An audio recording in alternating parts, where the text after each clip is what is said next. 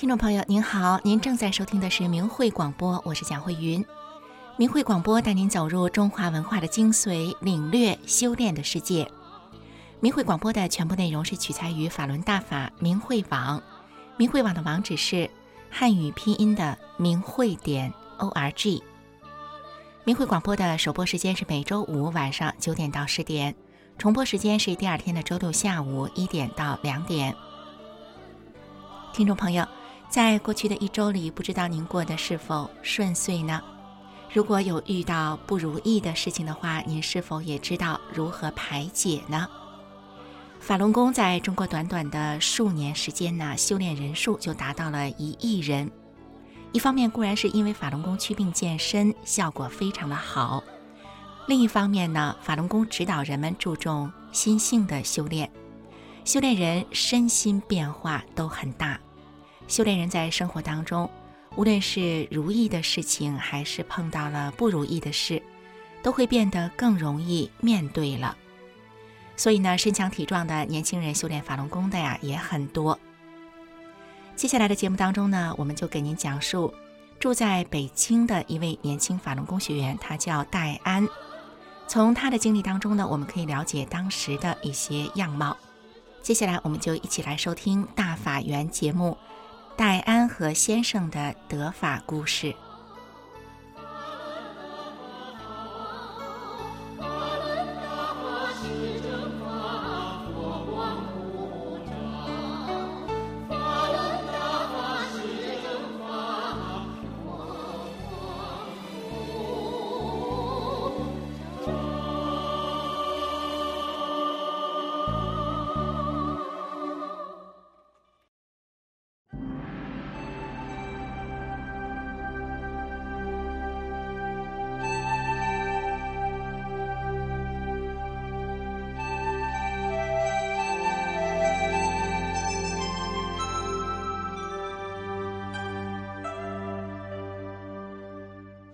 亲爱的听众朋友，我是笑梅，很高兴又和大家在空中见面了。人们常说“心想事成”，心想事成的，多半呢是一种美好的祝愿。如果在生活中什么事一想就能得到，那可真是太幸运了。不瞒您说呀，我最近就经常碰到这样的事儿。就说您现在收听的《大法缘》这个栏目吧，我一想到写个什么样的故事。写哪个人的故事，很快就能有一个看似偶然的机会碰到这个人。今天要讲的戴安的故事就是这样找到的。事情是这样的，我女儿曾听过希望之声广播电台的儿童节目，那个讲小木偶匹诺乔的明威姐姐着实让她喜欢。小朋友们，大家好，我是明威姐姐。从今天开始啊，我要给你们讲一个故事。声音甜美，讲的生动又活泼，我就想了，有这样纯美声音的人，一定是心地善良、修炼有素的人。讲起自己的故事，也一定会津津有味儿吧。前一段时间，有朋友向我推荐说，有一个叫戴安的大法弟子，就是早年在中国大陆开始修炼法轮功的。曾经亲自参加过李洪志老师在国内办的传法班，他那里呀一定有好听的故事。电话联系上之后，我一听声音就感到耳熟，就问他：“你是不是主持过一个儿童广播节目？”他说：“诶，是啊，您怎么会知道呢？”我说：“我的女儿很喜欢小木偶的故事。”他笑了，就说：“那就谢谢我的小听众给予的鼓励喽。”原来呀，那个明威姐姐就是现在这个戴安。接着，戴安就用她那甜美温和的声音跟我讲起他自己的故事来。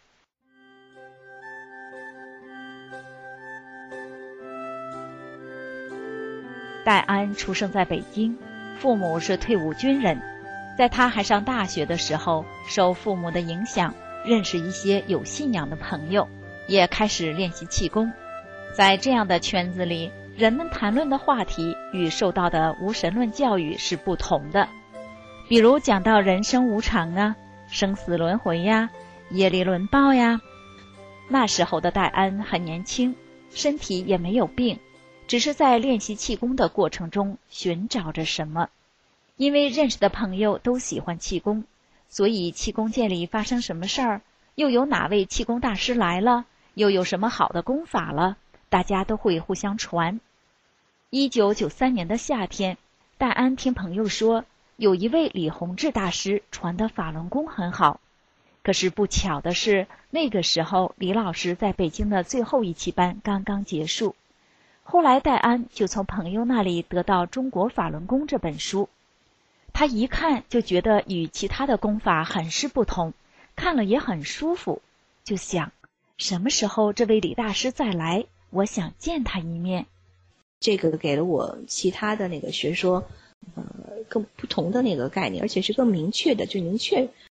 显示出来人为什么要修炼？那么修炼的神奇哈，一些特异功能，以前的一些困惑，比如以前的某个作家，他也会写一些气功的东西，会让你觉得非常的悬。即使你相信是真的话，可是他又没有一个解释。嗯嗯嗯，所以呢，这个功法就很不同，而且我看了以后也很舒服，所以我才说啊，这个大师要来的话，我想见他。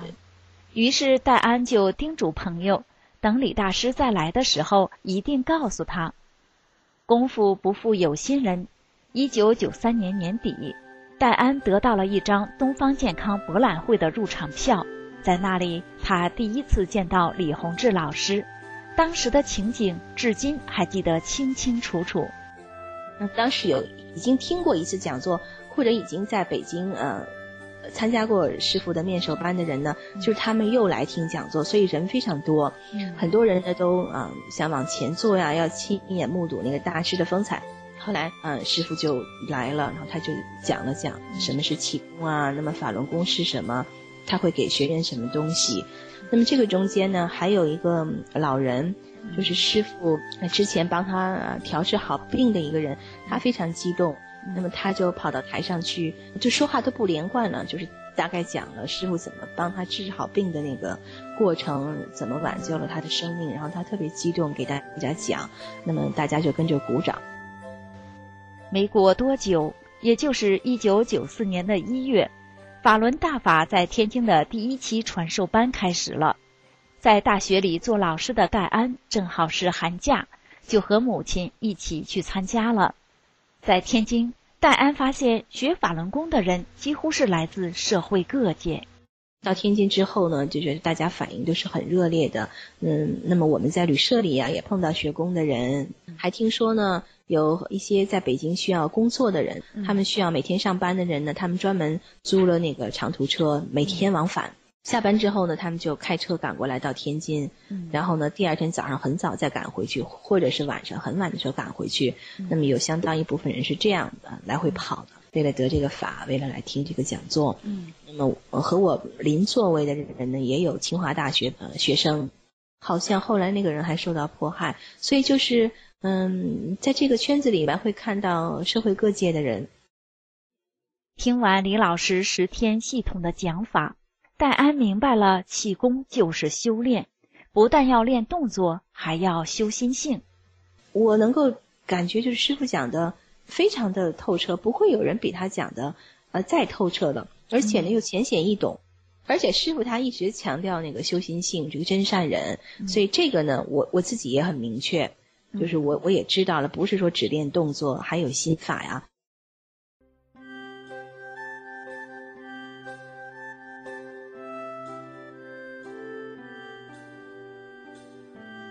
当时的北京，修炼法轮功的人有相当一部分是年轻又有学历的人，他们还组织了年轻人学法小组，大家在一起学法交流。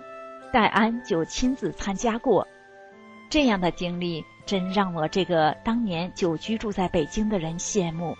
在北京，我参加过那个青年学法小组，就是有一些北京的。年轻人他们自发的组织起来，就是觉得呢，大家都是年轻人，嗯嗯，可以更无拘无束的谈一谈这个修炼对于年轻人的意义啊、影响，还有你作为年轻人，呃，怎么看待心性上的摩擦呀等等。呃，因为北京很大嘛，嗯，是年轻人，真是从北京不同的地方来的，有的跑很远的路。有一次是在协和医科大学的那个实验室里，因为有人在那儿工作，我们就去那儿和他们一起学法交流。当时还背法，嗯，然后一起谈，就是感觉啊，那么年轻的人呢，有些还不到二十岁，嗯，都有专业人士，你看，比如有医生，有年轻的美术家，啊，还有那呃外企的呀，企业的那个人士啊，都很年轻。没有，好像都没有三十岁的。学完法，讨论完了，我坐公共汽车再回家，呃，路也挺远的，很晚了。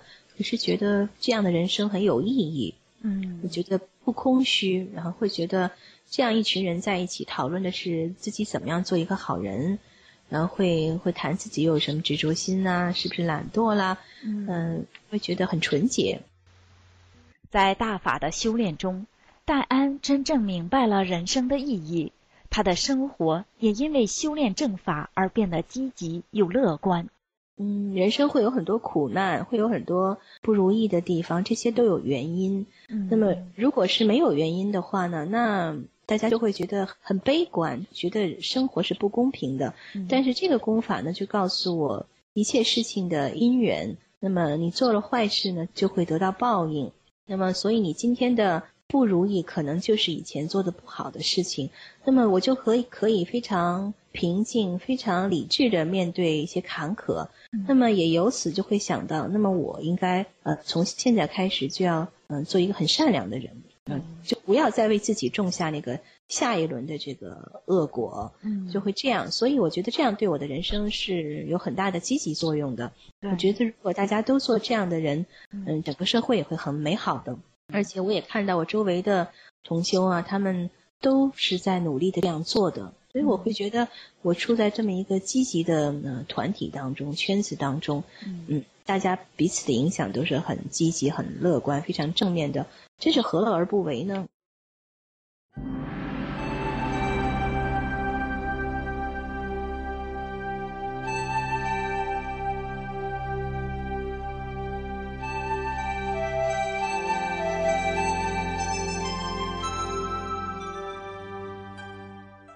就在戴安和北京的一些青年学子开始修炼法轮大法的同时，在大洋彼岸的美国，法轮功也开始走入了美国的大学校园。一九九五年夏天的一个傍晚，在美国中部的一所大学校园里，一位来自新加坡的青年学子威廉，无意中在校园里发现了一张传单，传单上简单的介绍某天几点。在哪个教室有人要介绍法轮功，他觉得挺好奇，就把传单收好。咱们呢顺便说一下，法轮功当时主要在中国大陆传播，有一些父母呢练了之后觉得很好，就写信或者打电话告诉他们在美国的孩子，说这个功法很好，你们也练吧。这些在美国学习和工作的人呢，学了之后确实觉得很好。就热心的介绍给周围的同学朋友。刚才威廉看到的那张传单，就是早期在美国校园里举办的介绍法轮功的讲座。威廉按照传单上的时间去参加了，很自然的就学了起来。之后，他还在大学附近参加了美国学员组织的练功点学法小组。一九九六年七月二十八号，李洪志老师去新加坡。参加新加坡法轮大法佛学会的成立典礼，威廉正好博士毕业后回到新加坡，也有幸参加了。而在北京的戴安很快就看到了朋友带回去的有关这次法会的录像。当他看到海外也有这么多人修炼大法，很是激动。九六年的七月二十八号。我们师傅就去新加坡参加了新加坡法轮佛学会的成立典礼。嗯，啊，我先生也参加了。当时呢，我是在北京看到有朋友带回去的录像。那么当时我们也看到有一些新加坡的学员代表在那个佛学会成立典礼上，师傅讲法之后，他们也发言，简单的谈一谈自己的修炼感受。那么我们在北京的学法典的。嗯，同修呢，我们在那看着也挺激动的，就是觉得啊，海外也有同样的人哈，那么他们嗯也也能够讲出在大法中受益的这个体会。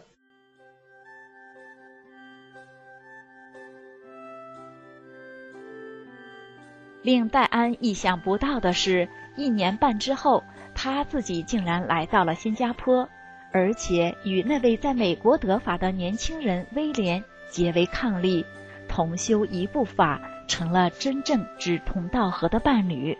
当时我也没有想到，呃，一年半以后，那么我就到了新加坡，而且呢，我和当地的学员一起学法练功，呃，十多年。刚开始的感觉特别激动，就是没有想到一个完全在不同的文化环境中成长起来的新加坡籍的人，也有很大部分说英语的人。那么，呃，原来他们也练法轮功，而且我和他们一起坐下来静静的学法，每周都见面学法，然后练功，组织很多活动，我们教功。嗯，所以是觉得啊非常有意义的。听众朋友，大安和先生得法的故事就讲到这儿了。如果您有机会去新加坡，没准儿啊，还能在公园里遇到他们呢。到时候你可不要忘了，您是通过大法缘结上的缘哟。好了，小梅要跟您说声再见了，咱们下次节目时间再见。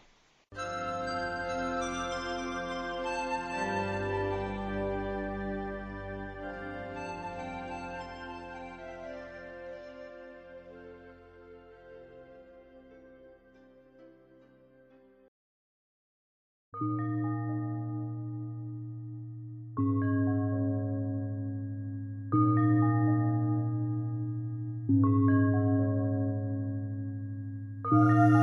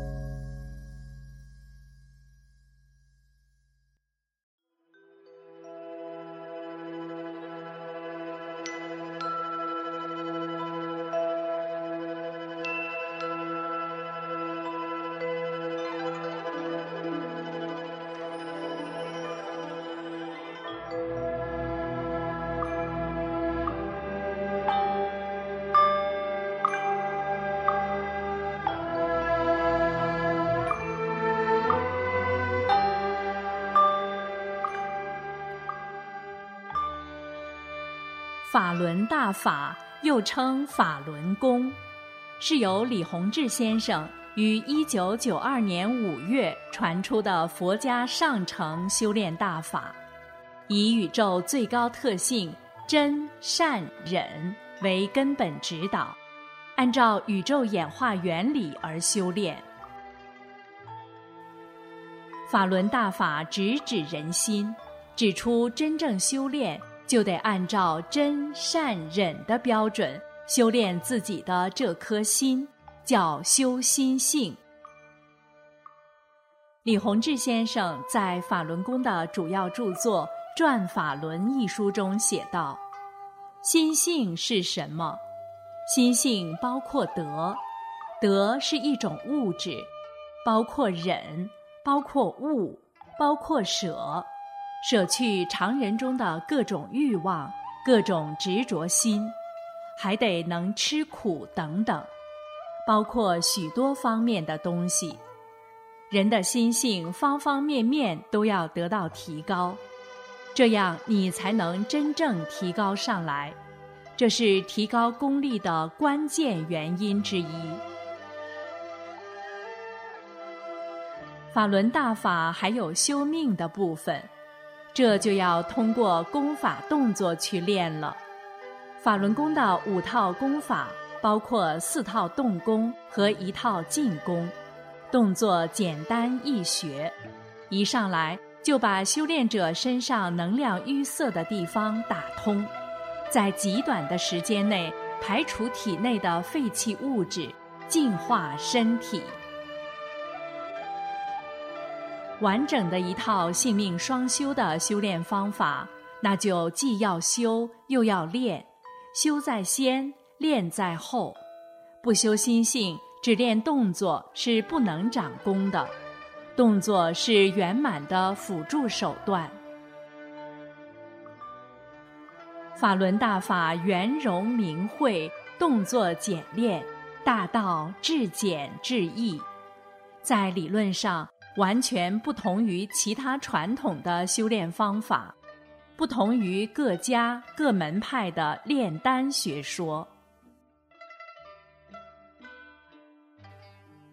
法轮大法已红传一百多个国家和地区，李洪志先生的著作也已经有四十多种语言的外文版。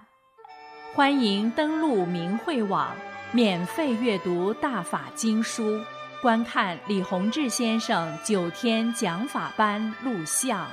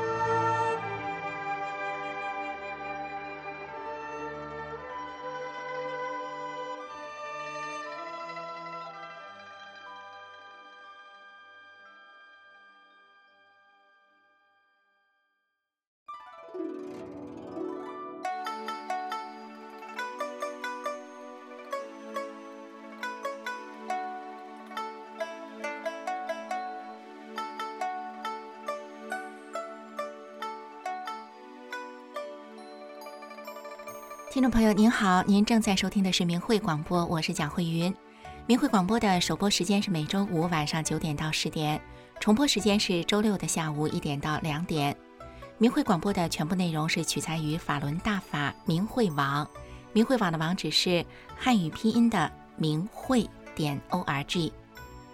您知道，在全世界一百一十多个国家和地区呀，都有人在修炼法轮功。下面这个网址呢，您可以记下来，就是汉语拼音的法轮大法点 o r g。里面呢有五十种语言的法轮功的介绍，有翻译成五十种语言的法轮功的书籍，您都可以免费的下载。还有法轮功师傅李洪志先生当年在中国大陆办的九天传法班的录音和录像，你也可以免费的观看。接下来，听众朋友们和我一起去一下印度尼西亚的巴丹岛。在过去的两个月当中呢，那里的法轮功学员向三所初级中学的上千名师生介绍了法轮大法。巴丹岛第四十二国立初级中学有六百多名师生，他们都参与了法轮大法的介绍活动。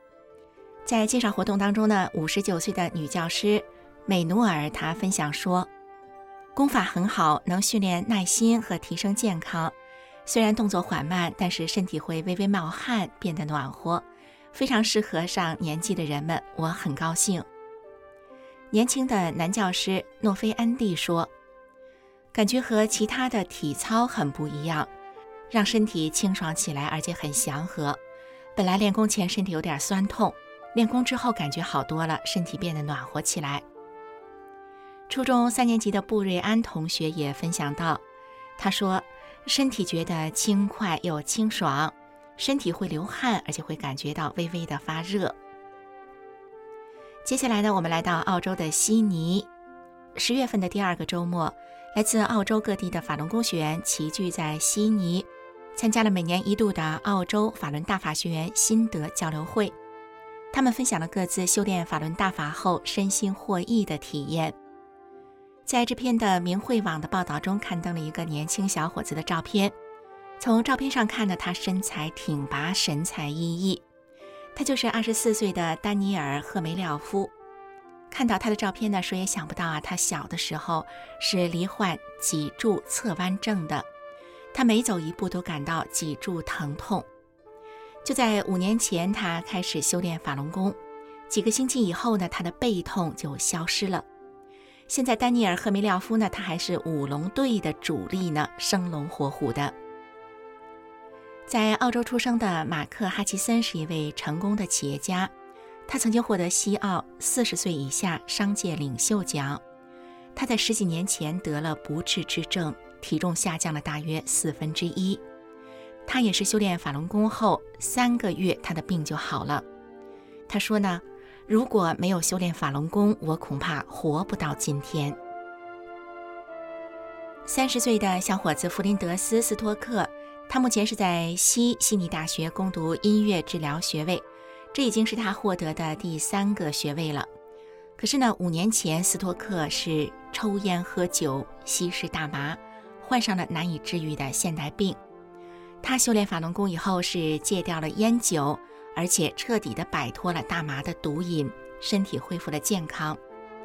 他说：“如果没有修炼，我真的不知道毒品是如此邪恶，是把我引向名利色欲漩涡。”从而毁掉我的恶魔。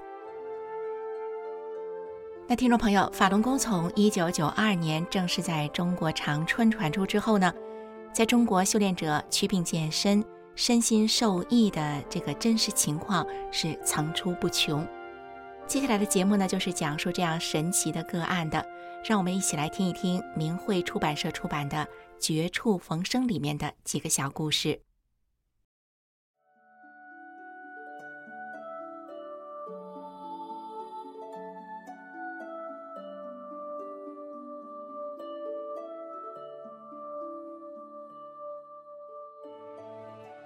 疾病一直是人类难以战胜的敌人，尽管目前的医学很发达，但是仍然有很多人生活在病魔缠身的悲苦之中。在明慧丛书编辑小组所编辑的《绝处逢生》这本书里，我们看到罹患各种顽疾和绝症的人们，因缘际遇修炼法轮功之后，都得以绝处逢生，开始了身心健康的修炼生涯。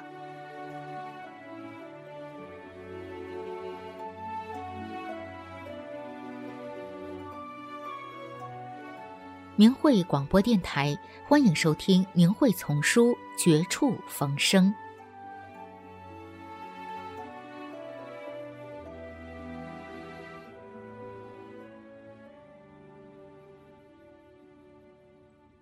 我又长出了满头黑发。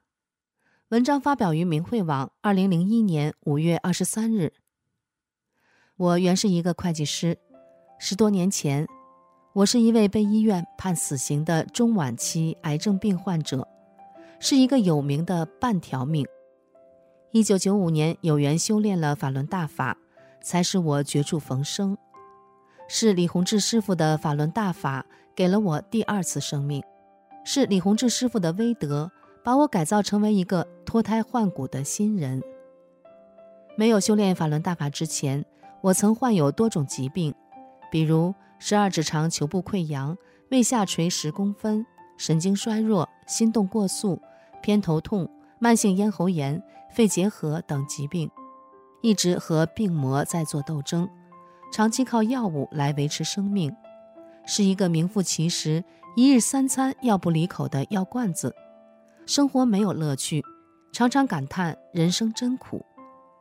特别对我打击更甚的是，一九八九年十一月份，我突然出现腹痛、腹泻、便血，伴有恶心、呕吐、头晕，严重贫血，血色素只有四点五克。经三军医大学某医院医生会诊为肿瘤，需要及时手术。手术后病检确诊为低分化右半结肠腺癌，恶性程度高，并属于转移性癌。那真是晴天霹雳，我的心仿佛遭了重击，我惊呆了，不敢相信这个事实。人生辛苦了几十年，儿女刚长大成人。满以为今后可以轻松一下，享享清福，没想到死神一下子又来到我的身边。本来患有多种疾病的我，又黄又瘦，枯瘦如柴，现在又雪上加霜的患了这不治之症。我想，我完了，这一下真死定了。我接受不了这个事实，坚强的我经受不了这个打击，一下精神就彻底垮了。整天以泪洗面。由于病情重，身体差，每天连续二十四小时输液，长达一月之久没下过病床。手术后，九零年到九三年，我又连续做了六次化疗，在这期间头发全部掉光，那时身体真是糟透了，吃不能吃，睡不能睡，全身疼痛浮肿，走路困难，心跳快。累得不行，半年多没出过家门一步，真是生不如死。我完全对生活失去了信心，就萌生出求死、一了百了的念头。曾经几次想轻生，都被丈夫发现并阻止。他哭着求我千万不要这样胡思乱想，又耐心开导我要挺住，求我不要再干这样的傻事。就这样，为了家人，我又痛苦地活了下来。就在我对人生悲观、困惑、绝望的时候，我有缘得遇法轮大法。我一口气看完了李洪志师傅的专著《法轮功修订本》，我的心灵受到了强烈的震撼。在死亡边缘上挣扎的我，还能得这么好的大法，我激动地哭了。之后，我又马上请回《转法轮》，通读了几遍。一下明白了真正做人的道理，和许多其他曾百思不解的问题。我从内心深处认识到，我苦难的历程已经过去，光明大路已展现在我的眼前。李洪志师傅来渡我这个不幸的人来了，来救我脱离人间苦海来了。过去我总怨自己的命不好，总以为人就应该为自己的利益而活。为了名利争斗了几十年，学法轮大法使我明白了人生真正的意义，也明白了一个道理，就是作为法轮大法真修者，必须把修心性放在首位，时时以真善忍标准要求自己的一举一动。不但要放弃争斗和对名利的执着追求，还要修成无私无我、先他后我的高境界。我决心做李老师的真修弟子。事事以法为师，在修炼这条道路上一修到底。在实修过程中，由于自己的心性得到了升华，道德境界也得到了提高。老师很快就为我清理了夜里满身的身体。从1995年开始，老师在很短的时间内多次为我净化清理身体，有时反应大，有时反应小。经过净化之后，我的身体状况及精神面貌都发生了根本的改变，体重由原来的七十六斤增加到现在的一百零三斤，而且精力充沛，精神焕发，走路一身轻。每天只休息五个小时，照常上班也不觉得累。连续坐二十几小时长途汽车前往山区也没有任何不好的反应。更神奇的是，我又长出了满头黑发。修炼法轮大法三年多来，我没吃一粒药，没打一次针，为国家节约了两到三万元的医药费。凡是认识我的人都说我越活越年轻，纷纷对法轮大法的神奇效果感到不可思议。就在我修炼大法半年后，医院通知我去复查，曾给我动手术的大夫以为我早就不在人世了，见到我时倍感意外。经过各种先进仪器检查，化验的结果是各种疾病痊愈，身体健康。医生惊奇地对我说：“从现在开始，你可以像正常人一样去工作、去学习了，并说我创造了一个医学史上的奇迹。”我想以亲身的体验向大家证明，法轮大法是真正的科学，不是迷信与唯心。我真心希望所有善良的人们。都来了解大法，正确的对待大法。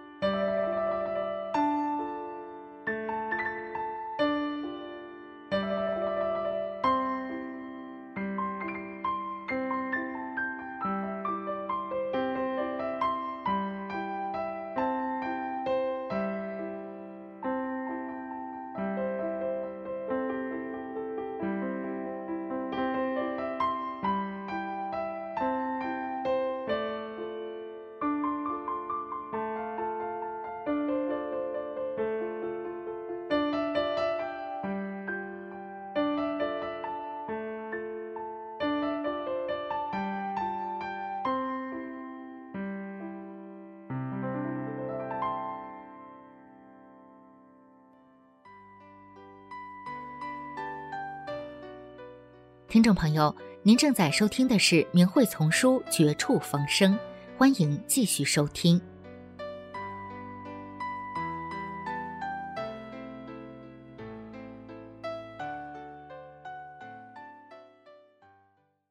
大医院宣判死刑的病，让一本书给治好了。文章发表于明慧网，二零零三年一月十七日。一九九九年七月以前，在湖南省平江县一个山区乡村，人们在传颂着一件不寻常的事。真神奇！大医院都辞了盘的心脏水肿病，让一本书给治好了。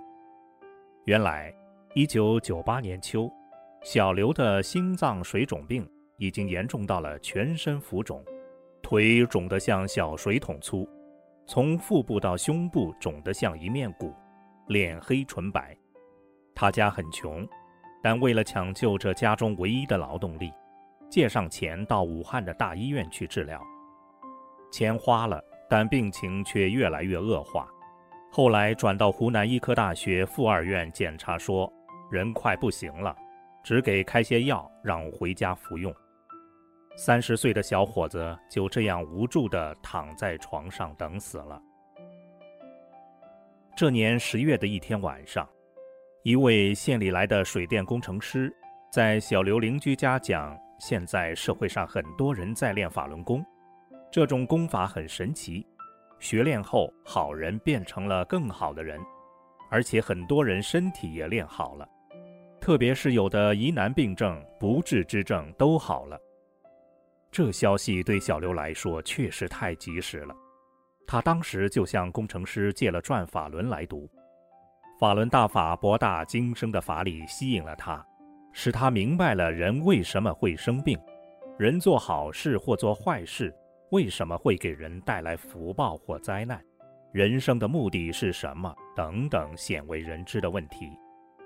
读来读去，他忘掉了自己的病。完全沉浸在博大精深的法理中。几天后，他奇迹般坐起来了，能吃东西了，仅剩的一点药丸也丢了。一个多月后，全身的肿消了。当1999年3月，我在县里召开的法轮大法修炼心得交流会上看到小刘时，他已经是一个健康的人，而且能双盘练功一小时。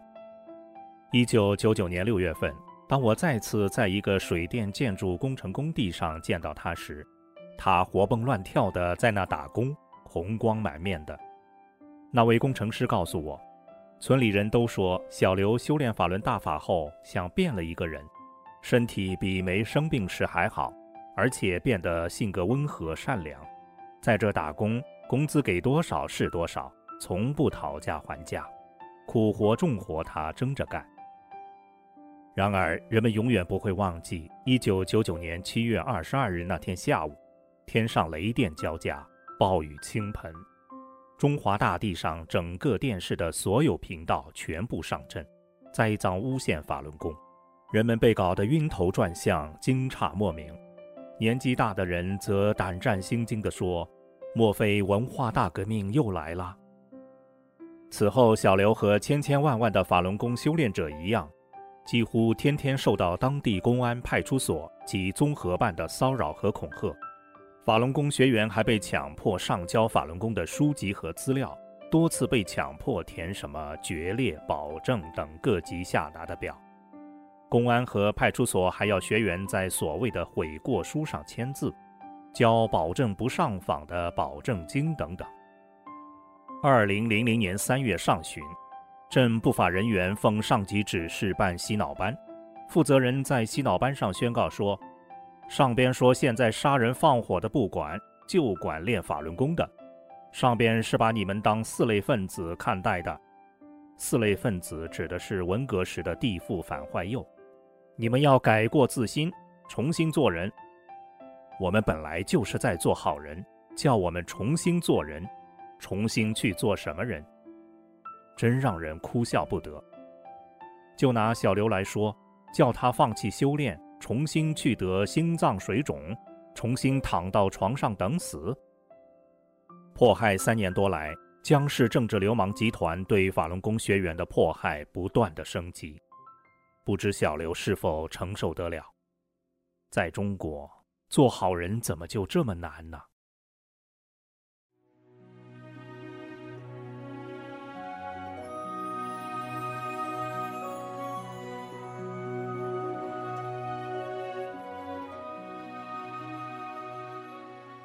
明慧广播电台这一期的明慧丛书《绝处逢生》就播送到这里，谢谢您的收听。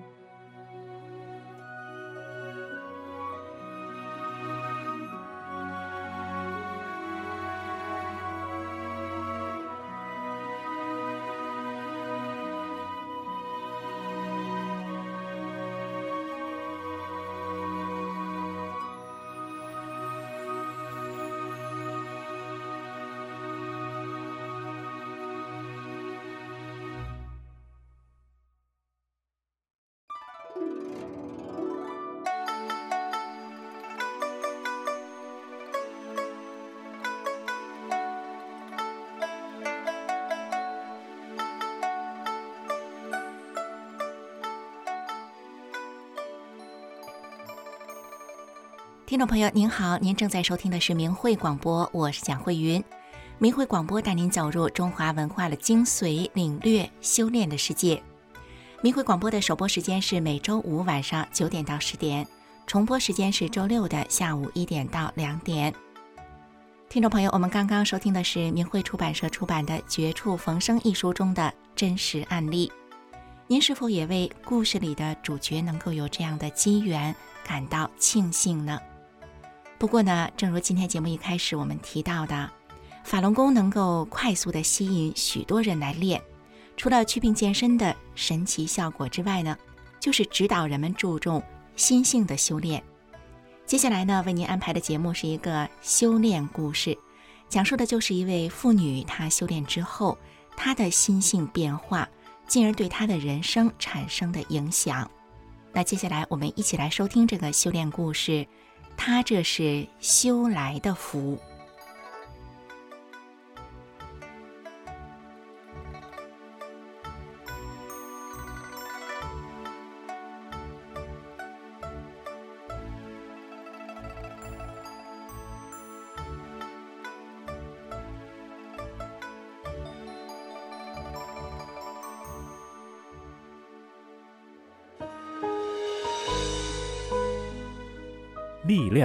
勇气、智慧与奇迹，明慧广播的一个个真实故事，与您一起度过生命里的重要阶段。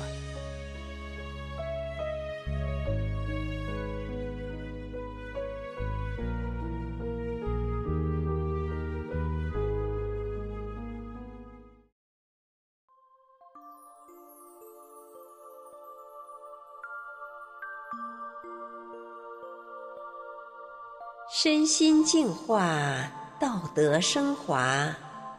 现在是明慧广播电台的修炼故事节目。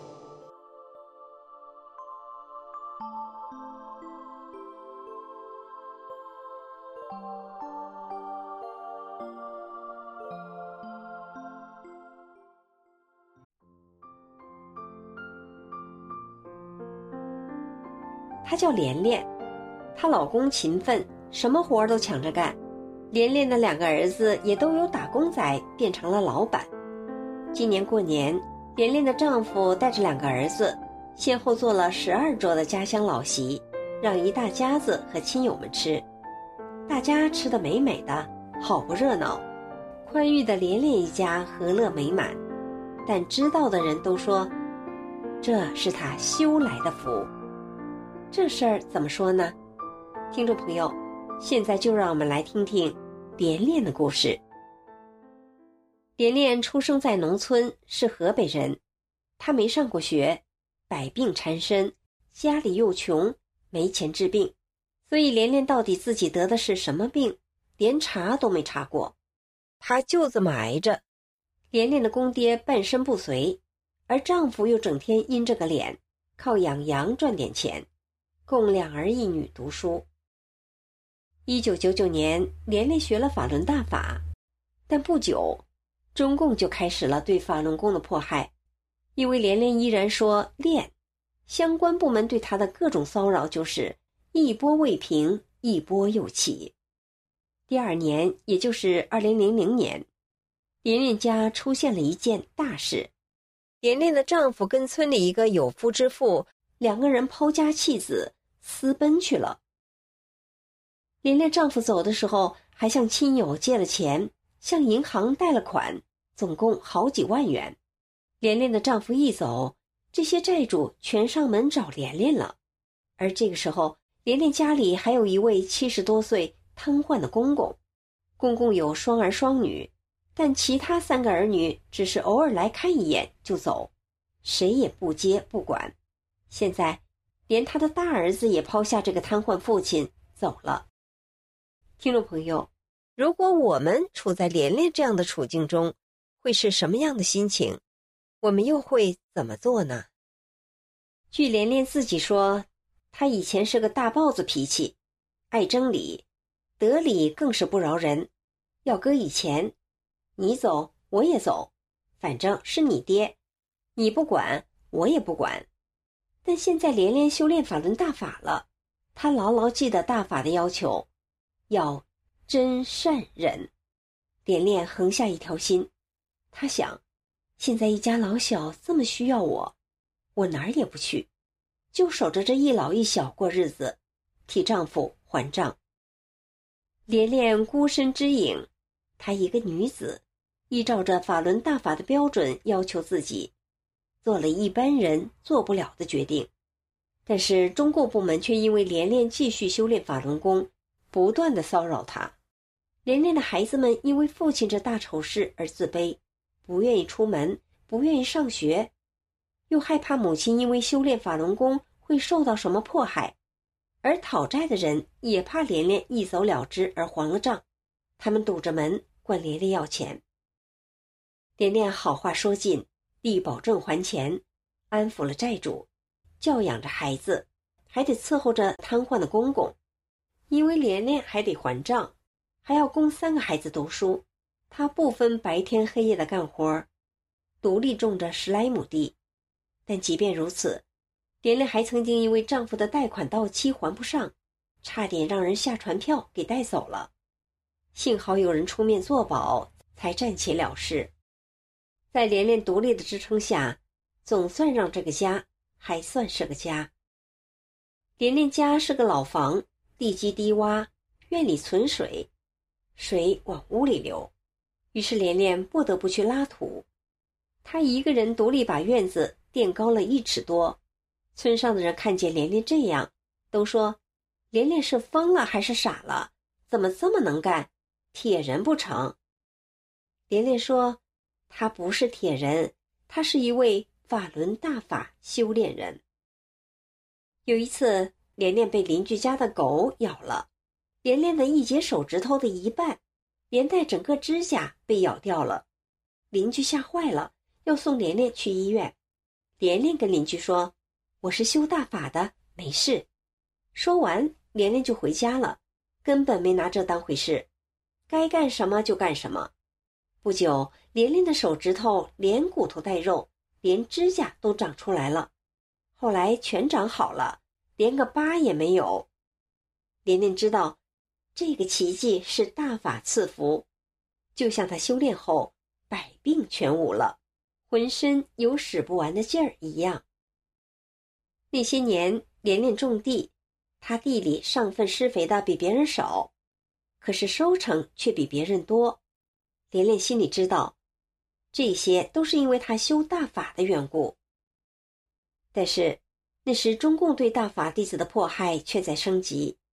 有一次，派出所的人又来找连连，连连的孩子们怕母亲说练被带走，就跟派出所的人说：“我妈不练了，把来的人给支走了。”事后，连连越想越不对劲儿，这么好的功法，怎么能说不练呢？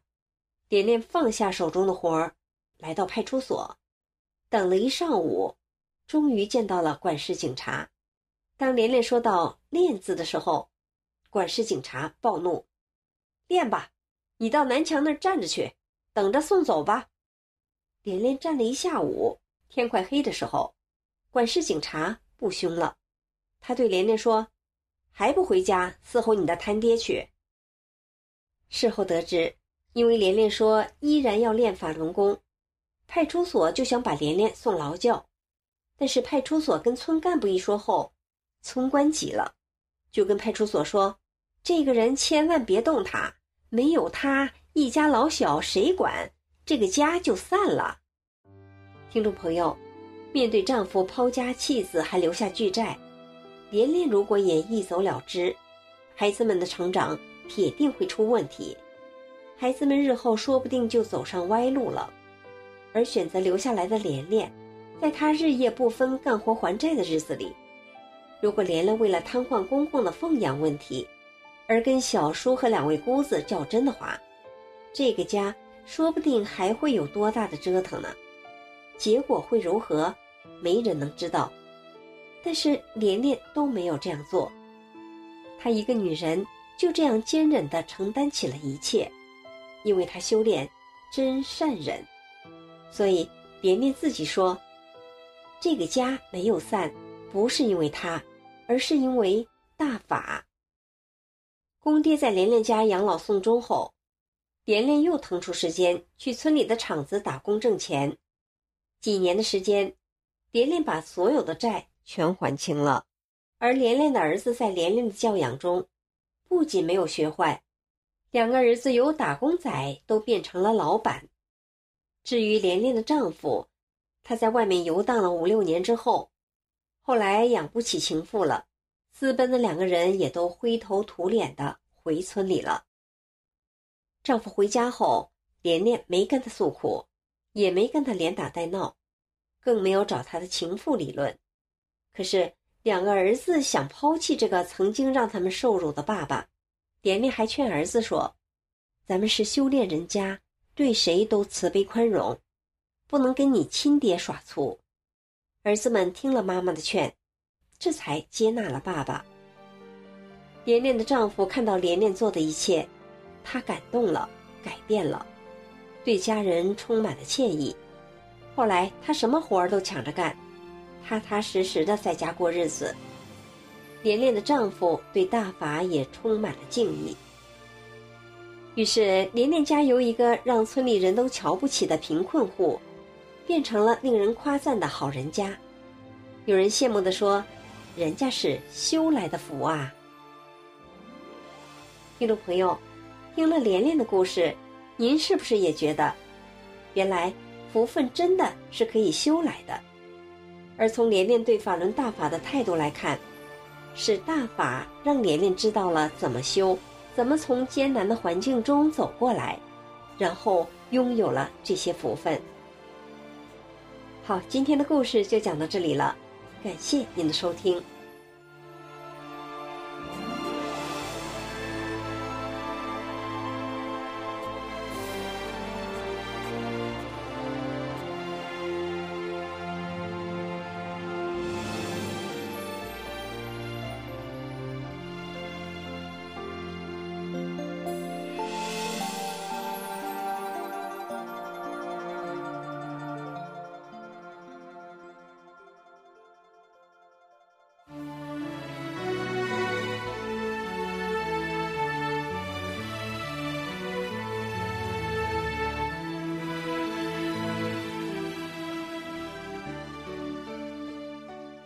听众朋友，您这里正在收听的是明慧广播，我是蒋慧云。如果您想要了解法轮功，您可以在这个网站上下载法轮功师傅的所有著作和演讲，还有李洪志大师当年在中国办的九天传法班的录音和录像，这些资料全部都是公开的，您可以免费的阅读和观看。那么您可以记下来这个网址，就是汉语拼音的。法轮大法点 o r g。那我们今天一个小时的明慧广播节目就到此结束了。明慧广播的首播时间是每周五晚上九点到十点，重播时间是周六的下午一点到两点。感谢您的收听，我们珍惜与您在空中这一个小时的相遇。下周的同一时间，我们空中再会。